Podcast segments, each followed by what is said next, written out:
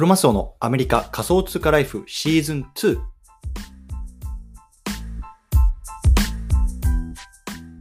いうところで、今日も早速始めていきたいと思います。今日はですね、なぜ Reddit NFT が爆伸びしているのかというテーマであの話していきたいなと思うんですね。うんで、まあ、あの皆さん、オープンシーとかあの見てこう NFT とかっていうのをこう見てる方多いと思うんですけれども、この24時間の取引ボリュームの中で、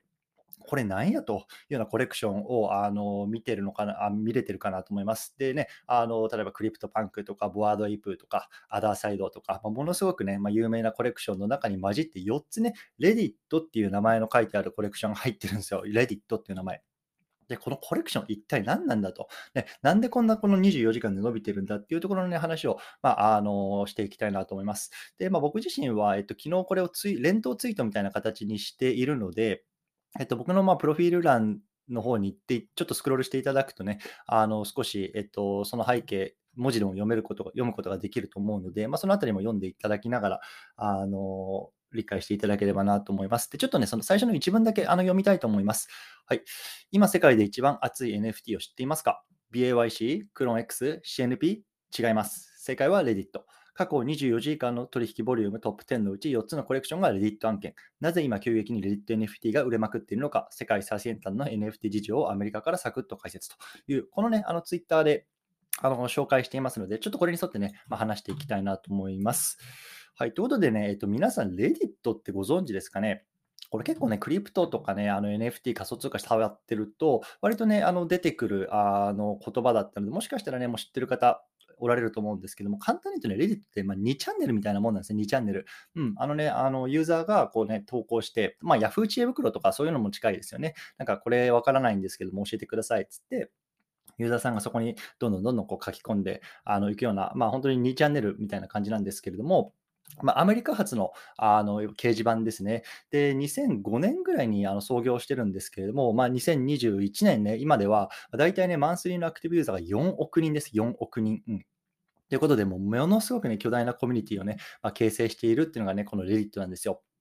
そう。で、まあ、今日はね、えっと、ちょっと6つぐらいかな、あの、まとめて話していきたいなと思うんですけども、まあ、まずね、この Reddit が NFT コレクションを始めましたというところ、あとはね、こう著作権フリーのね、マスコットがテーマになってますよ。これがね、すごく面白いと思ってます。で、あと3つ目、10万個以上の NFT が無料で提供されました。そして4つ目、で、ローンチから3ヶ月で300万以上の新規ウォレットが作成されてます。そしてね、5つ目、ポリゴンチェーンを採用している。ななぜなのかというところ。そしてね、未来を担う20代が初めて触る NFT となってます。で、このあたりにちょっとポイントを絞って少し話していきたいなと思います。うん。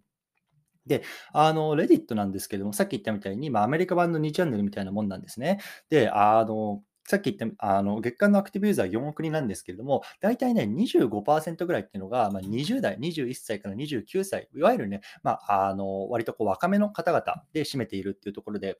まあ、本当にね、まあ、このインターネットネイティブの世代が、まあ、このレディットを主に使っているというようなところがね、まあ、この掲示板の特徴ですね。うん。で、あの、このレディット、さっきも言ったみたいに、このね、マスコットキャラクターがいるんですよ、マスコットキャラクター。で、もしかしたらね、これ見たことあるかもしれないですけど、ちょっとね、エイリアンみたいな マスコットキャラクターで、スヌーっていう名前なんですね。で、えっと、これね、あの、レディット側は、えっと、もう明確に彼らはね、この性別もないし、まあ、あの宇宙人みたいなものだと言っているところで、で大体ね、例えばその企業のマスコットっていうのはね、著作権があると思うんですよね。あの勝手にね、商用利用しちゃいけませんよとかあると思うんですけれども、このレディットのスヌーはね、こう誰でも自由にね、こうカスタムデザインして OK なんですね。そう、なので、レディットのね、ホームページとか行っていただくと、このね、あの読者、ユーザーがね、こう自由にこのレディットのスヌーっていうのを、ま、自分でデザインして投稿してね、今日はこんなスヌーを書きましたとかね、私はこんなの作ってますとかっていうのを感じにしてるんですよ。で、これがね、いわゆるこの NFT 業界でいわゆるね、まあ、CC0 って言われる概念とものすごく似てるんですね。例えばさ、今日本で流行っているあのクリプト忍者ですか、あの池早さんのやってるやつありますけれども、あれもね、あの誰でも商用利用していいですよっていうようなところのテーマで掲げて、例えば CNP とか、まあ、そのあのいろんな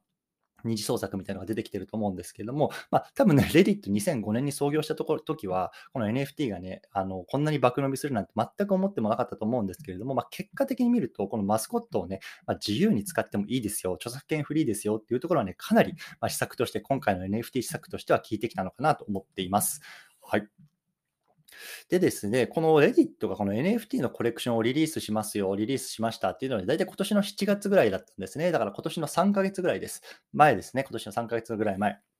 で、このね、スヌーっていうね、まあ、本当に可愛らしいこの宇宙人をこうモチーフにしたあのコレクションなんですけれども、まあね、あのこのいろんなアーティストさんが、まあ、このスヌーをモチーフにしたコレクションっていうのをこうね、あの出しているんですね。で、そのうちかつね、その10万個ぐらいっていうのが、そのコミュニティ内に配られたんですよ。で、これってやっぱりすごくこれがすごくね、やっぱり価値があるところで、大体ね、その NFT を買うときっていうのは、まあ、あのメタマスクを作って、ウォレットを作って、あのオープンシーンに接続してとかっていう、割とね、こう、敷居の高い、ハードルの高い、あの、プロセスを踏むんですけれども、この Reddit に関しては、もう Reddit のユーザーが、もうそこのね、アプリ内でもう、あの、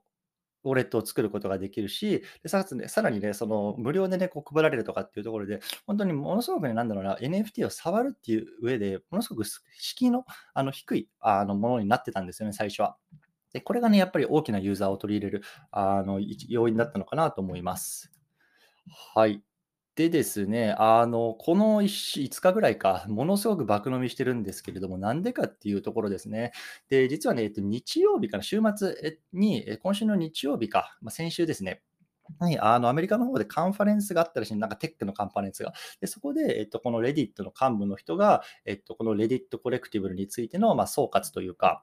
まあ、途中経過報告みたいなのを、まあ、あの登壇上で話したというところで、でそこで、えっと、今大体このレディット内でこう300万個以上のウォレットが、まあ、この3ヶ月新たに作成されましたっていうようなね、あのニュースというか、あのコメントを出したんですよね。そう。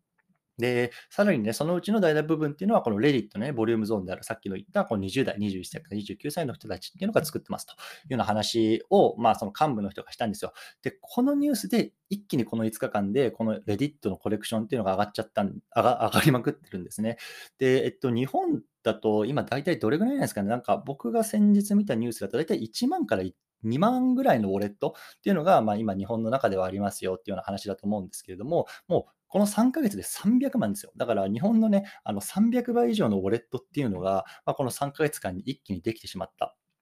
これっていうのがやっぱりその4億人のアクティブユーザーを抱える、まあ、Reddit っていうコミュニティ、このコミュニティが NFT コレクションをあの出すときにものすごいパワーになっているところっていうところをね、まあ、あの物語ってるんじゃないかなと思います。うん、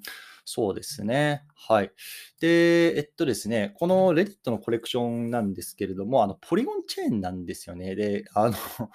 結構ここ、あの面白いなと思っているのが、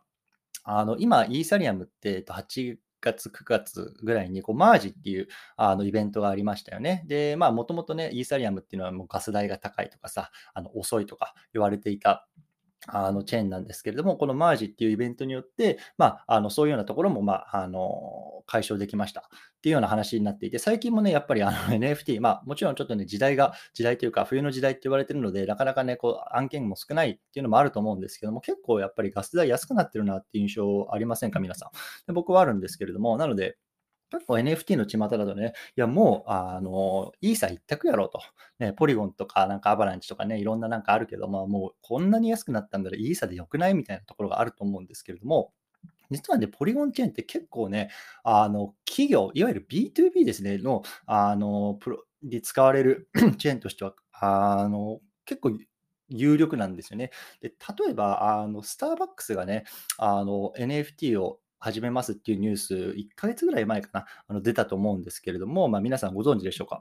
これはま簡単に言うと、まあ、あのスターバックスでお買い物するときに、まあえっと、この NFT かなんかがもらえるのかな、スタンプラリーみたいな形で、例えばラテ、ちょっと僕もまだわかんないですけど、ラテを買ったらなんか NFT が1個もらえますとかさ、そんな感じのスタンプラリーを NFT でやるっていうニュースがあのこのあの出ていて、で、これはね、まだ、えっと、ウェイティングリストに登録するだけなんですね。で、えっとね、あのスターバックス NFT とかって調べると、なんか企業のホームページが出てきて、そこにね、メールアドレス入れるだけで、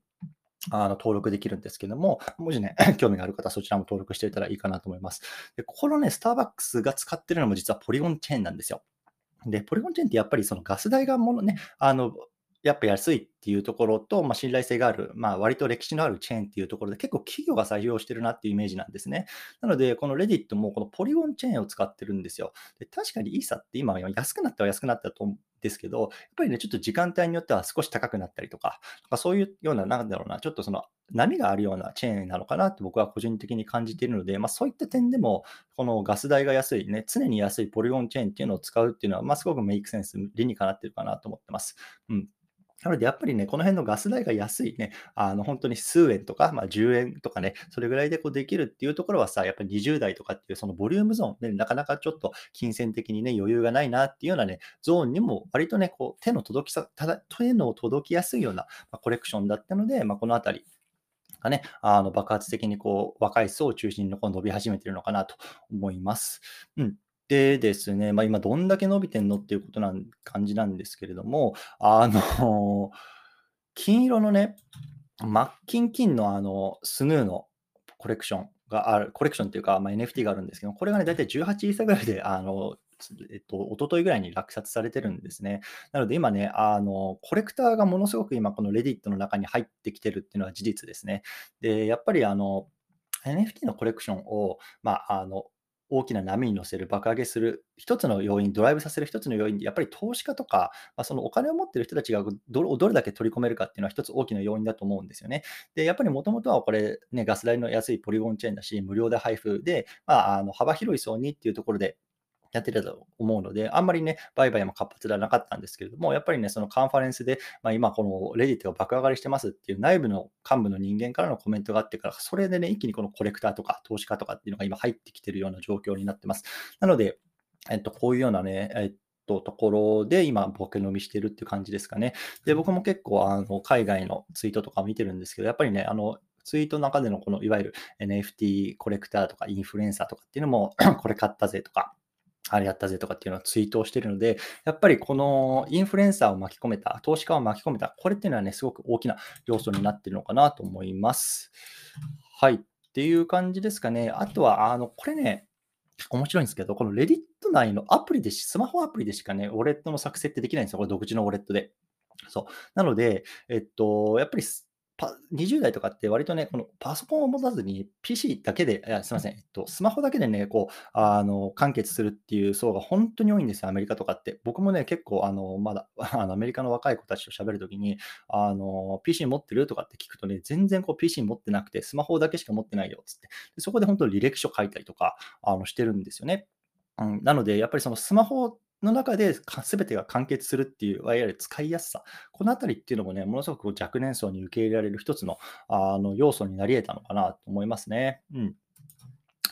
はい。ということで、まあ、最後ちょっとまとめていきたいなと思うんですけれども、まあ、今回ね、この Reddit の NFT っていうのは、やっぱりそのコミュニティかける NFT ですよね。まあ、これ本当にね、あのいろんなところで言われてると思うんですけれども、その NFT を出してからコミュニティを作るんじゃなくて、すでにあるコミュニティですよね。で、そこで NFT を作ると、やっぱりこれだけうまくいくんだよっていうようなところのね、本当にいい事例だと思います。ね、でやっぱりさっき言ったみたいに、Reddit っていうのは、まあ、月間のアクティブユーザー4億人いますから、4億人。ね、この4億人に対して何か NFT やろうぜ、コレクション作るぜって言った時にね、どれだけね、あの爆発的に伸びるかっていうのはやっぱり証明されてるのかなと思います。うん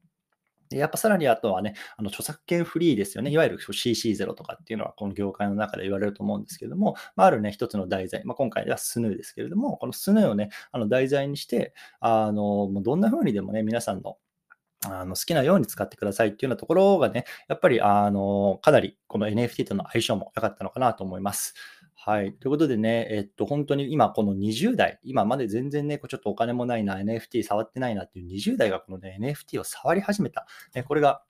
ものすごくね、やっぱり、あの、この NFT 業界にとってすごく大きなことだと思いますね。やっぱり彼らがね、これから5年、10年ね、あの仕事をしていって、まあ、すごく資金力もこう蓄えていかれいけるいけるっていう中で、やっぱり NFT ネイティブになっていくっていうのはね、やっぱりこれから業界が発展していく上で、ものすごく大きなことだなと思いますので、ものすごくあの好ましく、あの見見れる事例かなと思いますね。で、一方でやっぱりこれだけね、価格上がっちゃうと、なかなかね、こう手を届かなくなっちゃうね。いわゆる本当に金持ちのあの道楽みたいになっちゃってるっていうところはね、まあ、一部ありつつあるので、まあ、そのあたりはね、まあ あのまあ、資本主義のこう避けられないところかななんて思いつつ、まあ、あの今こういうような流れがね、今アメリカでは起こってますよというところで、うん、この辺にしたいなと思うんですけれども、何か質問とかある方います？挙手いただければ、そのまま上げさせられる。今、あ、ちょっと今来てますね。タツさん。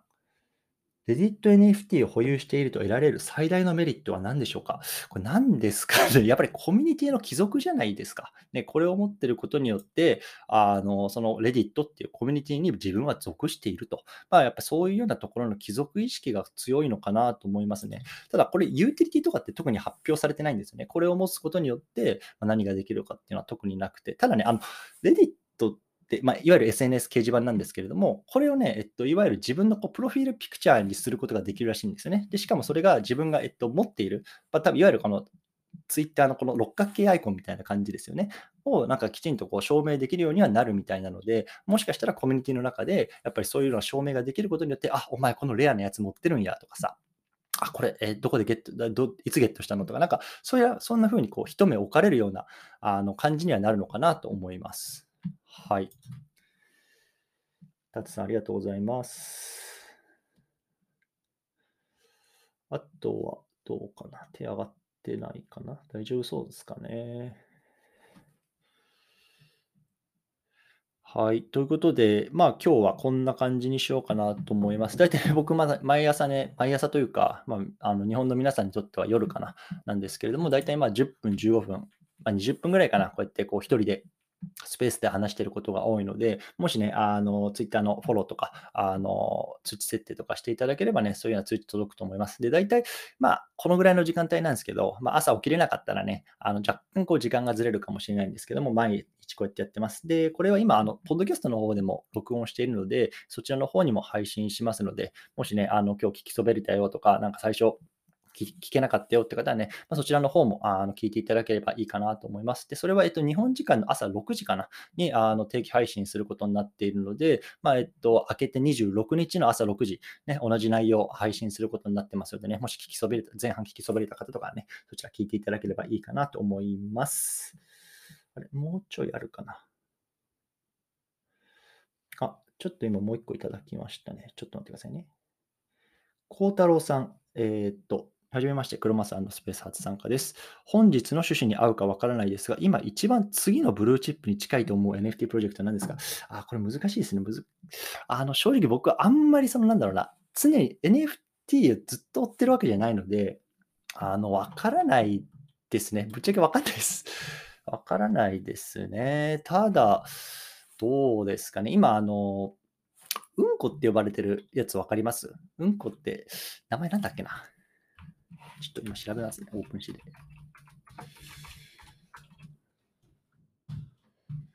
うんこ NFT、うんこ NFT、どれだっけな？ちょっと待ってくださいね。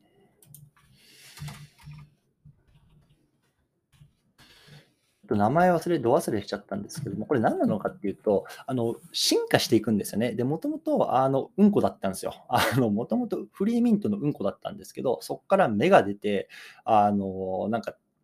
木が生えて、で、なんか、あの、っていう、どんどんどんどんいわゆる進化していくんですよね。で、最近ね、あの、世界で流行ってる NFT って、こういうタイプのものが多いです。いわゆる、あの、数段階リビールしていくっていうようなタイプなんですけれども、今までの、あの、NFT っていうのは、最初ね、あのリビール前のものっていうのがこうあの買ったりとか配られたりするわけですよね。でそれが、まあ、あるあの時間になると、まあ、リビールっつってあのあらわになってくるわけですよね。でそれがさ、あの自分はレアの答えを引いたとかさ、あ僕のは普通だとかっつって、こう売り買いされるわけだと思うんですけども、まあ、これ、リビールは1回ですね。これリビール1回。で、今ね、言われてるこのうんこの NFT とかってリビールが数回あるんですよ。ね、うんこから芽が出て、なんか芽がどんどん大きくなって、で、木になって、で、そこからなんかどんどんどんどん進化していくみたいな。だから4回、5回こうリビールされていくタイプのものっていうのがあるんですね。で、これっていうのは、あの、長く楽しめるんですよ。で、あの結構ホルダーがずっと、なんていうんですか、ホールドしていく。で、自分のこのうんこはな将来何になるのかなとかさ、あのやっぱ楽しいじゃないですか、ワクワク。だからこういうタイプのあの NFT っていうのは、まあ、今伸びてるし、これから日本にも入っていくんじゃないかなと僕は思ってますね。なので、まあ、ちょっと回答になってるかわからないんですけども、まあ、そういうのがブルーチップになるかわかりませんが、あのそういうようなタイプの NFT は、えっと、これから伸びていくのかなと思ってます。だから数段階こうリビール、数段階をのリビールを経て、あの最終形態になっていくもの、うん、これ面白いかなと思います。はい。あと何かありますかね。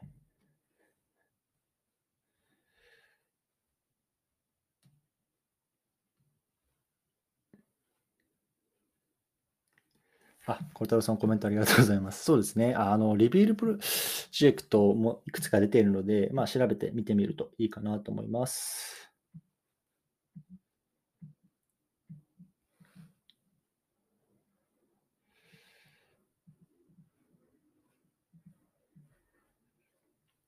小太郎さん、今後自分でも調べますが、知っているプロジェクト名を多く知りたいです。ああ、ちょっとわかんないですね。すみません。多分、オープンシーとかで調べて、なんか上位入ってるやつ、例えば、オープンシーって24時間とか7日とか30日とか1年とかっていう、こう、期間によって分けられると思うので、まあ、それをね、こう自分で 見てみて、まあ、あの、突発的に上位になっているものとか、あとは長期的に上位になってもどういうものがあるのかなっていうところで、まあ、トレンドを探っていくっていうのはいいかなと思います。ちょっとその辺もしニーズがあれば、僕もなんか、あの調べてみてみようかなと思います。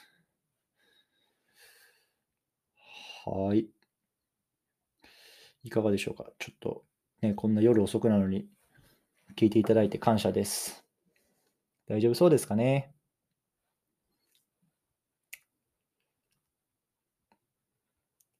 はい、ありがとうございます。ということで、えっと、今日はこの辺りにしたいなと思いますので、また明日同じ時間ぐらいにやりたいと思いますのでね、今日はどうもありがとうございました。この辺りにしたいなと思います。失礼します。